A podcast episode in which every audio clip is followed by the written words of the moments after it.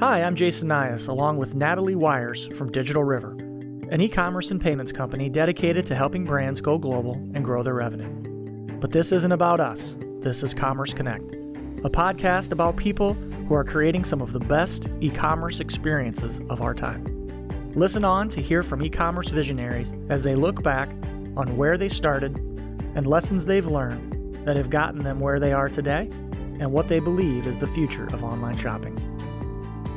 Hi, this is Jason. My guest today is a veteran of B2B e commerce. From his experience as a C level executive at multiple companies to his role as an advisor to worldwide brands. He's also an author with an upcoming book, Billion Dollar B2B E Commerce, a step by step guide for executives looking to launch and grow a successful B2B e commerce business. Welcome. Thank you, Jason. I'm glad to be here. So, with that, Brian Beck, please introduce yourself to our audience.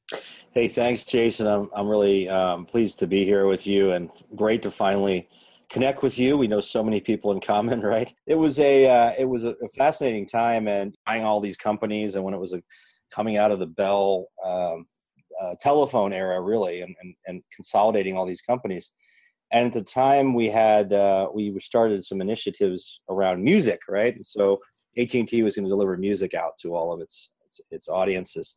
And through these walled gardens i don't know if you remember back that far i think i got a few years on you. You know of course that didn't necessarily work that effort. But i learned a lot and then i went to work uh, in e-commerce uh, uh for a company called Scient which was i was in new york city and that was an early internet agency. Uh, we actually went public, and we were all billionaires, and I was 22, and I'm kidding, we were not billionaires, but on paper we were. and so that that was the time. So I've seen a lot, man. I've been through, you know, the early stages of this thing, and saw how people worked. Um, and how we everybody was venture funded. I saw it blow up in 1999. I was living in the industry then. I saw it resurge in the early 2000s. I was the CEO of a of an e-commerce furniture com- home furnishings company, competing with Wayfair and some others for about five years in there, and then got into working with bigger companies. I ran e-commerce for Harbor Freight Tools and uh, Pacific Sunwear and the apparel space, and a couple of others. So, you know, everywhere I've been, I've learned a lot of things. I've made just about every single mistake there is to make, and um, and had some successes, fortunately, along the way too. So, it's been an interesting journey. 17 years of uh, operating, and then the last four years or so, five years as a um, an advisor, and own, I own a company today called Enceiba that does Amazon work for brands and uh, manufacturers. Fantastic. Well, the yeah. best the best consultants to hire and the best best authors to read are the ones who have learned through their own adventures, their own mistakes. So it takes a it takes a, a, a, strong person to admit that they've made mistakes and they can help other people not make them. So that's great. Well i appreciate that. Thank you. And yeah that is one of the reasons i wrote the book really was to i just see you know gosh 15 years ago what we were living through on the consumer side of e-commerce is what B, b2b is going through these days. And there's just so much opportunity there for e-commerce and digital to fully transform these B2B businesses, these traditional, you know, uh, industrial and medical products and all these other categories of businesses. And so I'm excited to, you know, bring that to that category. And at the same time, I still work, our company Enceiba still works for some, with some brands that are also selling consumer goods. So I get to see both sides of it. Yeah, well, that's perfect because we actually met each other uh, because of, of Corey Case over at Cardinal. Yeah. Um, we did a we did a podcast maybe a month and a half ago, and uh, he had mentioned that one of the people that he gets the most kind of knowledge and insights and direction from is you. And and obviously, I reached out immediately, knowing uh, that if there's someone that's this great in the industry, I have to meet this person. well, Corey speaks uh, too highly of me. I think. Let's let's hope their stock price is doing okay. After I gave him the advice. Anyway, the uh, no Corey's fantastic, and I've known Corey for probably 10 years. And, you know, it's a Cardinal is, is a, a fabulous company that is, um, you know, it just has its such reach. I mean, I think it's Fortune 14 or something. It's an enormous company. And, you know, companies like that have such an incredible opportunity to digitally transform themselves. And that I was privileged to be able to work with Corey and his team on some of their their uh, personalization and website development and site search things. And so helping companies like that figure that out is what's really fun for me. And, and I, you know, Corey was just a great partner in that. So you're touching on something that I know is germane to most brands, whether you're B2B or B2C, which is the uh, the balance of their channel. Uh, so you've got the, the the the B2B direct, you've got Amazon, you've got your traditional maybe partners or resellers. What advice? And by the way, full transparency, we're recording this uh, at the end of April, and it'll probably be released sometime early May. So mm-hmm. we're right in the in the midst of the COVID nineteen crisis. Can you share a little bit about conversations that you've had with companies kind of prior to COVID around channel balance? And then maybe pause and then take us to what they're talking about in today's environment. Great, great question, Jason. Um, so, what were they talking about before? Well, they were talking about similar things they're talking about now, but the urgency wasn't quite what it is today.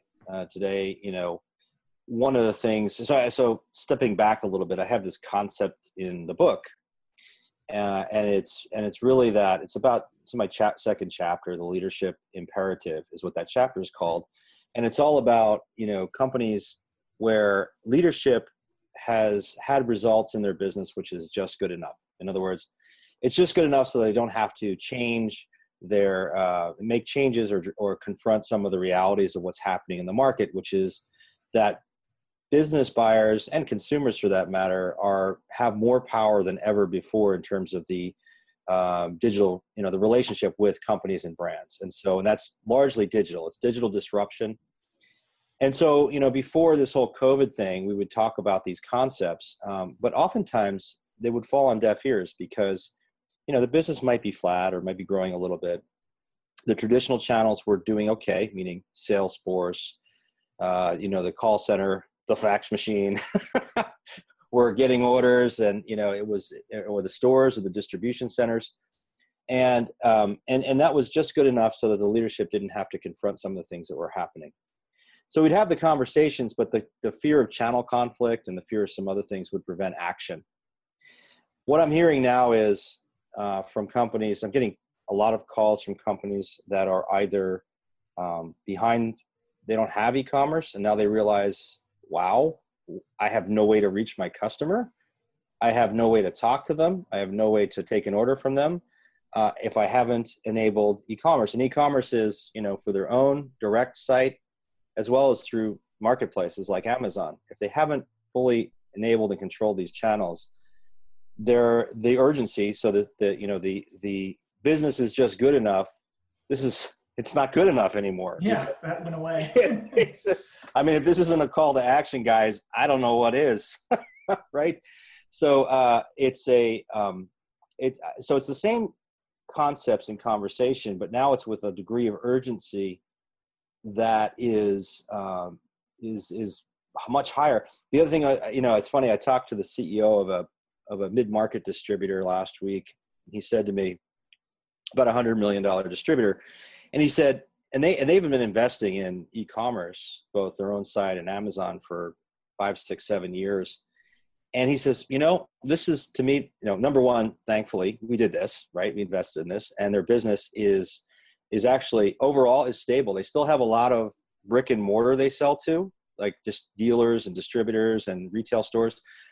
That's all down, but they have enough e-commerce and they have enough marketplace and other things where they're up he said to me number one thank thank thankfully we did that but then two he's he says to me you know this is an opportunity for my business i am positioned now to take all this market share from my competitors and all those competitors some of them he doesn't think will even be in business in in in a year because they won't be able to weather the storm because they're too dependent on some of the traditional sales channels so as people, I think this thing has accelerated e-commerce by three to five years, and in B2B categories for sure, and even even with uh, consumers. Uh, consumers are already using e-commerce, but you know some aren't using it for everything. Now you have to.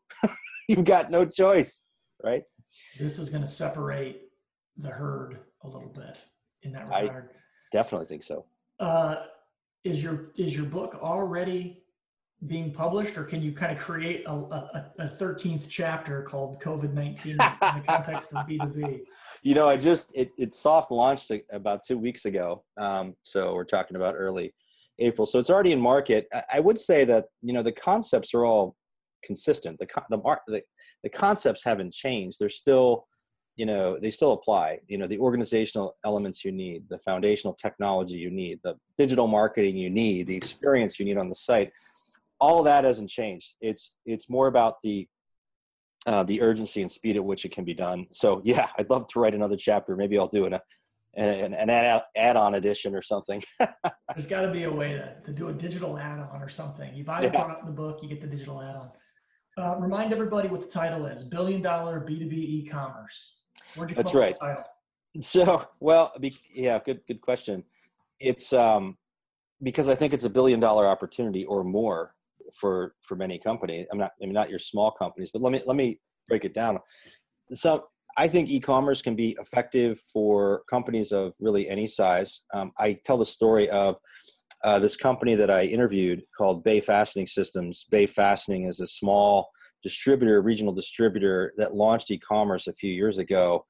Um, I did a. I was fortunate to speak with the COO. I think it was maybe a year ago, and he t- he told me that they they doubled the size of the business, like the whole business, not just e-commerce, the business, by introducing e-commerce and and, and bringing in uh, elements of you know e-commerce onto their site, and then um, some of the marketing they did along with that, the digital marketing, the SEO, search engine optimization, other things that were now driving new customers to his business, ten to fifteen a week.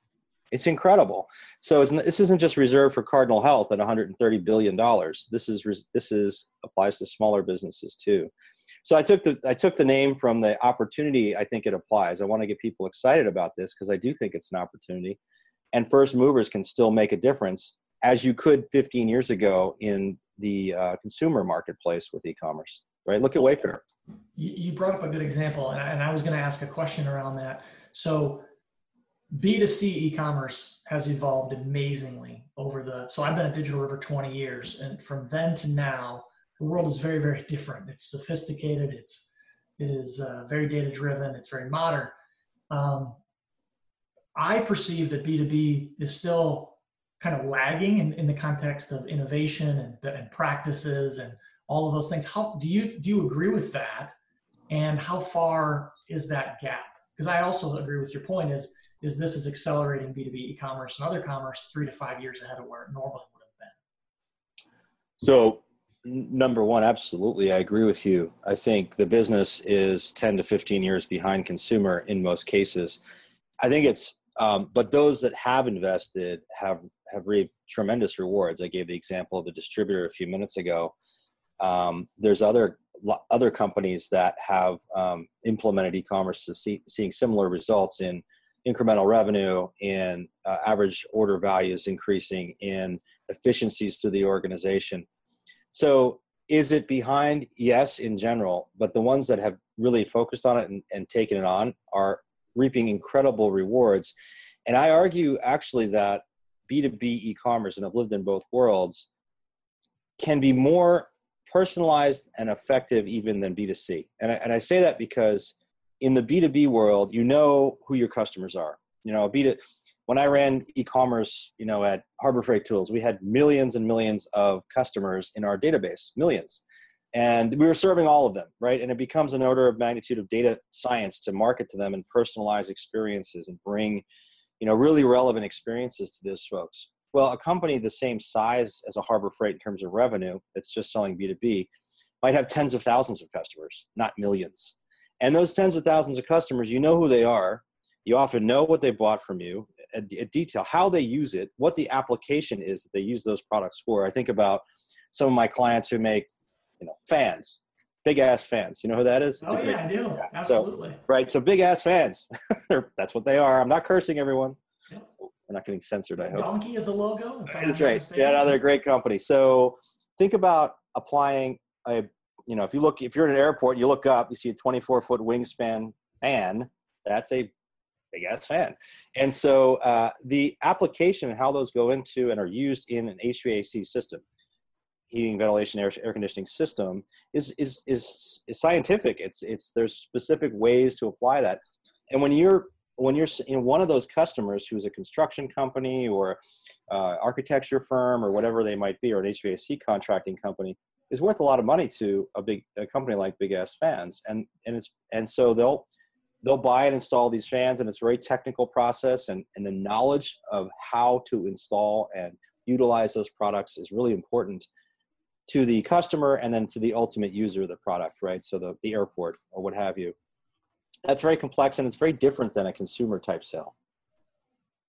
Yeah, absolutely. The knowledge you have to have on the use case, the support, the installation. Yeah, yeah totally agree. Yep. So so you're you're a guy that people hire to come in and say, hey, listen, I've I'm open to the idea of e-commerce if you're still alive uh, after COVID nineteen. The Which the majority of us will, right? Yep. No, the business, the business. uh, but if you survive, how do you consult with them? How do you look at their business and say, hey, this is the portion of your business that would be better served via e-commerce? And I'll give you, I'll, I'll lead the witness a little bit. Sure. So you've got you've got companies who look at the the low end, the underserved portion of their their customer base, and you say, you know what, these are all rebuys or modified rebuys. These are perfect examples of places that we should use e-commerce to automate, getting the reps to work on bigger, yes. more complex deals. Are there scenarios like that, or is that one of the primary ones that you go and say, this is your opportunity to embrace e commerce? That's a great question. I think um, so. You know, you have it's it's. I'll, I'll, give you some specific examples. So, I worked with a company a couple years ago called Illumina. If you guys know who Illumina is, they're a leader in gene sequencing technology. They they're a um, three billion dollar private or public company, excuse me, and they're they make the machines that if you guys have ever heard of like you know jason you ever heard of 23andme for oh, example yep. right it's a uh, sequencing uh, they sequence your genes and tell you if you're you know from ecuador that kind of thing so so the, um, the, those companies use illumina's equipment to um, to generate um, these recommendations and you know medical experiments and things when they started e-commerce they said, heck, you know, we think what's going to sell here is the chemicals that go into these machines, right? The things that are consumables, the things that are reordered, the parts, the the stuff that you know it gets. You know, you don't have to call a salesperson to get. You know what you need. Just go online, can get it. What's interesting though is they started selling their equipment and they started selling online. It's fascinating. So their equipment is you know 10 20 50000 dollars up to millions of dollars so what, what happens is if the customer knows what they want and they've they've decided on it the e-commerce channel is a more efficient easier way to, to order and what's fascinating about this is when volumes shift to online i have a case study about this in the book you can actually uh, sell at a higher gross margin your pricing doesn't necessarily have to be as sharp online and why it's because the convenience of placing an order online outweighs the price in many cases. I have a paper company that I have profiled in the book. Um, Dunder Mifflin? No, it's not done. No, no, not Dunder. It's uh, it's called Kelly Paper, uh, and they um, and they're a division of a, a large privately held company. But they're getting half of their half of their sales are coming through e-commerce at a three percent higher gross margin. That is very significant for a commodity product. It goes right to the bottom line, 3% of their sales. And we're talking about hundreds of millions of dollars of sales. So it's a, um, it, it can be really powerful when you do this well. Great. And it's a scalable, repeatable, you have data and you can, you can drive the rebuys at a higher rate. So there's probably revenue benefits as, a, as well as cost benefits. absolutely. And, and part of the value too is in pushing some of the order volume to to the web or not order volume but the service aspects so that customers can self-serve on hey where's my order does this go with that you know and kind of understanding more about the product downloading information about the product obtaining support from on the product uh, can all be enabled online. That drives efficiency in the organization. So shifting gears a little bit uh, i know that you're an expert on amazon. Obviously your company helps helps with that with companies and brands. You and I, you'd shared with me previously how much success Amazon has had in B2B. And I think you used the example where they've been in B2B for a very small window of time in a meaningful way, and they've already effectively Cotton Ranger. Is that ringing well, a bell? Uh, yeah, it's interesting. Yes. So Amazon, I admire Amazon. And in terms of how well they've executed, it's, in, it's a really incredible, I think, incredible story so they test and learn everything on everything. They have the balance sheet to do it, granted. but what they do is they um, they they're not afraid to fail. Um, and many of our B two B companies are so conservative they never test things. So um, Amazon in 2012 started something called Amazon Supply, which um, which didn't work. It was a separate website. It was meant to serve the B two B market, they went to market with it. They didn't get the adoption of the revenue they wanted from it, but they learned a lot of things along the way. So in 2015, after shutting down Amazon Supply, they launched Amazon Business. And in the four and a half years since then, it yes, it has eclipsed um, the revenue of Grainger. Grainger's about 11 billion. Amazon Business, by most measures, uh, is about 16 billion uh, last year. RBC Capital Markets did a report saying that in December of last year. And so um, and, and what they projected was pretty incredible growth to 52 billion over the next four years amazon business will become one of the largest distributors in the world in b2b categories in january it eclipsed uh, aws as the fastest growing part of amazon period so you know i mean this is it's so look guys if you look back you know 15 years ago 10 years ago at at at at the department store category, right? There's some analogies here. And, and one of the things in my first chapter of the book is Your Time is Now. And I give the story of Sears, right? And Sears, and, and where Sears was 15 years ago. And I put some quotes in there from the executives. And gosh, I'm not, you know, Sears, uh, it's, it, to me, it's a little sad, to be honest, uh, where they are today. Um, and whether or not they'll even get past this COVID crisis. Um, the at the same time, Amazon just you know exploded. And I think we're going to see some analogous, unfortunately, cases like this. Uh, if even if you, the other thing is, if you look at um, where Amazon Business is penetrating, so maintenance, repair, and operations, office supplies. Look at the big players there. Look at Staples' performance over the last five years. Look at Grainger's gross margin. It's, it has shrunk by five percentage points over the last seven or eight years. What is that? What's that due to? Well, I believe in part it's due to the um, some of the competition that's come in, and and and Amazon Business is certainly a part of that. It's not the only reason, but you know, it's it's it's certainly putting uh, more uh, competitive pressure and, and upping upping the game uh, for some of these traditional distributors, particularly if they don't understand their customer really well. So it's an interesting dynamic. How do you so how do you balance that? I mean, obviously uh, in the B2B, in the B2C context, you have examples of companies like Target who said, you know what, we're not going to be good at e-commerce 15, 16, 18 years ago. And, and Toys R Us, and they ran it all through Amazon. They effectively gave them the categories, they gave them the customers, and they gave them a running head start to being who they are yep. today. Do you see B2B brands doing something similar, which is in other words saying, if you want to buy on the web, we're going to send you to Amazon, and they're effectively giving up that traffic, that volume? Is that happening? Great question. Um, you know, I think B2B companies are um, they are learning from the B2C what, what happened in B2C. I think um, most of the companies that we work with have multiple channels, and as they get into digital, they're thinking about it in a relatively balanced way. So, oh, and as an aside, Jason, my son is very sad about Toys R Us. He, he oh. called it he's eight years old. He, he called it Toys R Us. like every time we go by the where it used to be, he's like, "What happened?" Anyway, uh, so but but I think that's prescient. I think we have to pay attention to that, and I think um, I think B two B companies are. And and my, here's here's my point of view on it. Amazon needs to be a part of your strategy if you're B two B or B two C. Needs to be a part of your strategy. You cannot ignore Amazon 70% of product search is starting on Amazon in the US. It's incredible. You saw the, the numbers I just shared with you. I was just talking about that. That said, if you're a B2B company uh, you have an opportunity to use Amazon, but also to create a bespoke experience on your own site um, through your own channels, because ultimately you know your customer better than anyone else, including Amazon. And you can create an experience that's tailored to that customer, particularly in categories that are highly technical, where there's a lot of consultative, uh, uh, you know, need through the sales process and support process there's uh, you know companies that don't sort of make it through the you know the next wave of competition and covid and everything else i think are not paying enough attention to their ultimate customer.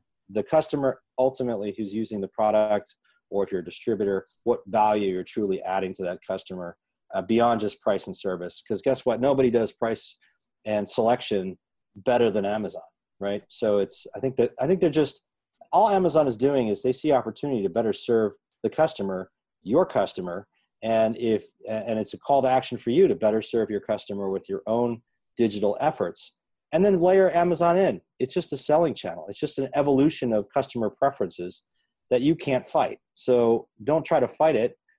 Understand it, confront it, but also react to it and leverage it where you can. Learn from it. I mean, I always encourage distributors to pay attention and learn from Amazon, uh, you know, uh, and learn what they're what they're bringing to market, so you can you can accommodate. They're setting the bar, right, for what it means to deliver customer service or customer experience online for shopping.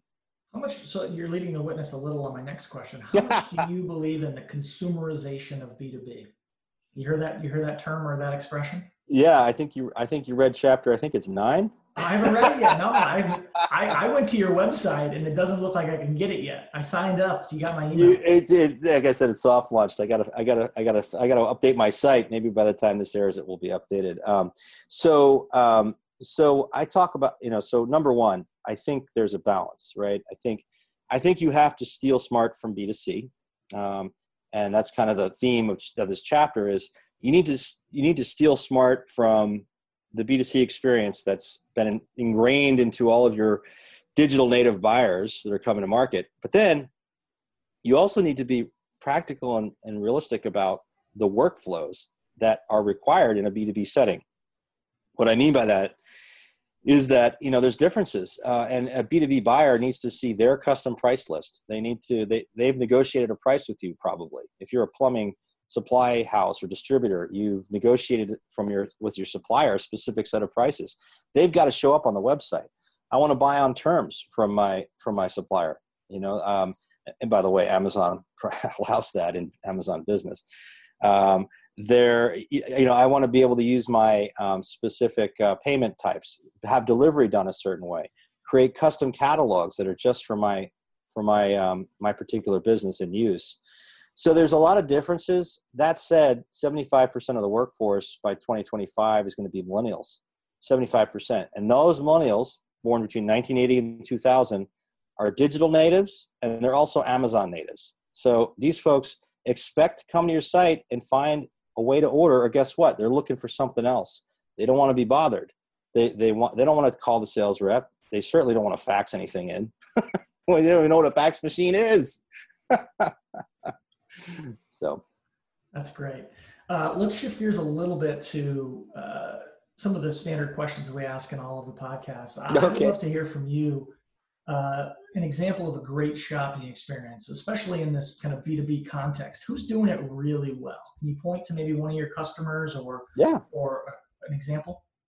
Sure. Yeah, and I have a lot of I have a lot of case studies in the book around this kind of thing. Um, about thirty the uh, you know I could say Amazon, but that's a cop out. no, don't do that. Come on. So I um, right. So you know I alluded to a little earlier um, the company um, Illumina, which again is makes medical research and, and gene sequencing equipment. It's a incredible company, and they bring these um, you know these products to market that are you know they're machines and equipment, and they also have consumables, chemicals that go in, as I mentioned and Illumina um, launched e-commerce, uh, a, a, sort of a refreshed version of e-commerce about three or four years ago. And I think they did it really well. Um, they're doing a number of things that really take uh, the shopping experience and blend the consumer aspects of shopping with the B2B aspects of shopping. So I say consumer aspects. So number one, you know, they're they're using uh, site search appropriately. They've deployed site search tools which get the product customer quickly to the product they're looking for. They're using conventional type navigational elements. Um, they're using, um, you know, uh, what what the new B2B buyer expects in terms of product page layouts, so that they can see the product. You can't you can't imagine how many Jason. Well, you can probably because you're in this business, but how many companies will put up, you know, uh, e-commerce sites, B2B companies without any product images? Like, what does it look like? Sorry, it doesn't work, guys. You got to see the product, right? Um, so that's all the basic stuff. So they they nailed the basic stuff, but even more foundational than that, they went to their customers first and formed a committee to and, and interviewed these folks to understand what they needed to get out of the site when it went live. What were their expectations? So it was about the foundational elements of consumer, but then it was about how do you take all this awesome like B2B process and and and bring it to life online. So you know, buying on credit terms, um, but even more importantly, personalization. So this company has done more from a personalization perspective than almost every B2C company out there because what they know they've used internet of things this is so this is so cool how they're doing these things they've used internet of things to watch how their machines are being used in the research labs and to make product recommendations back to those researchers about how they ought to better use the machines to get better results and then how of course they can use illumina products to better you know that sort of thing. So to better generate results from their experiments.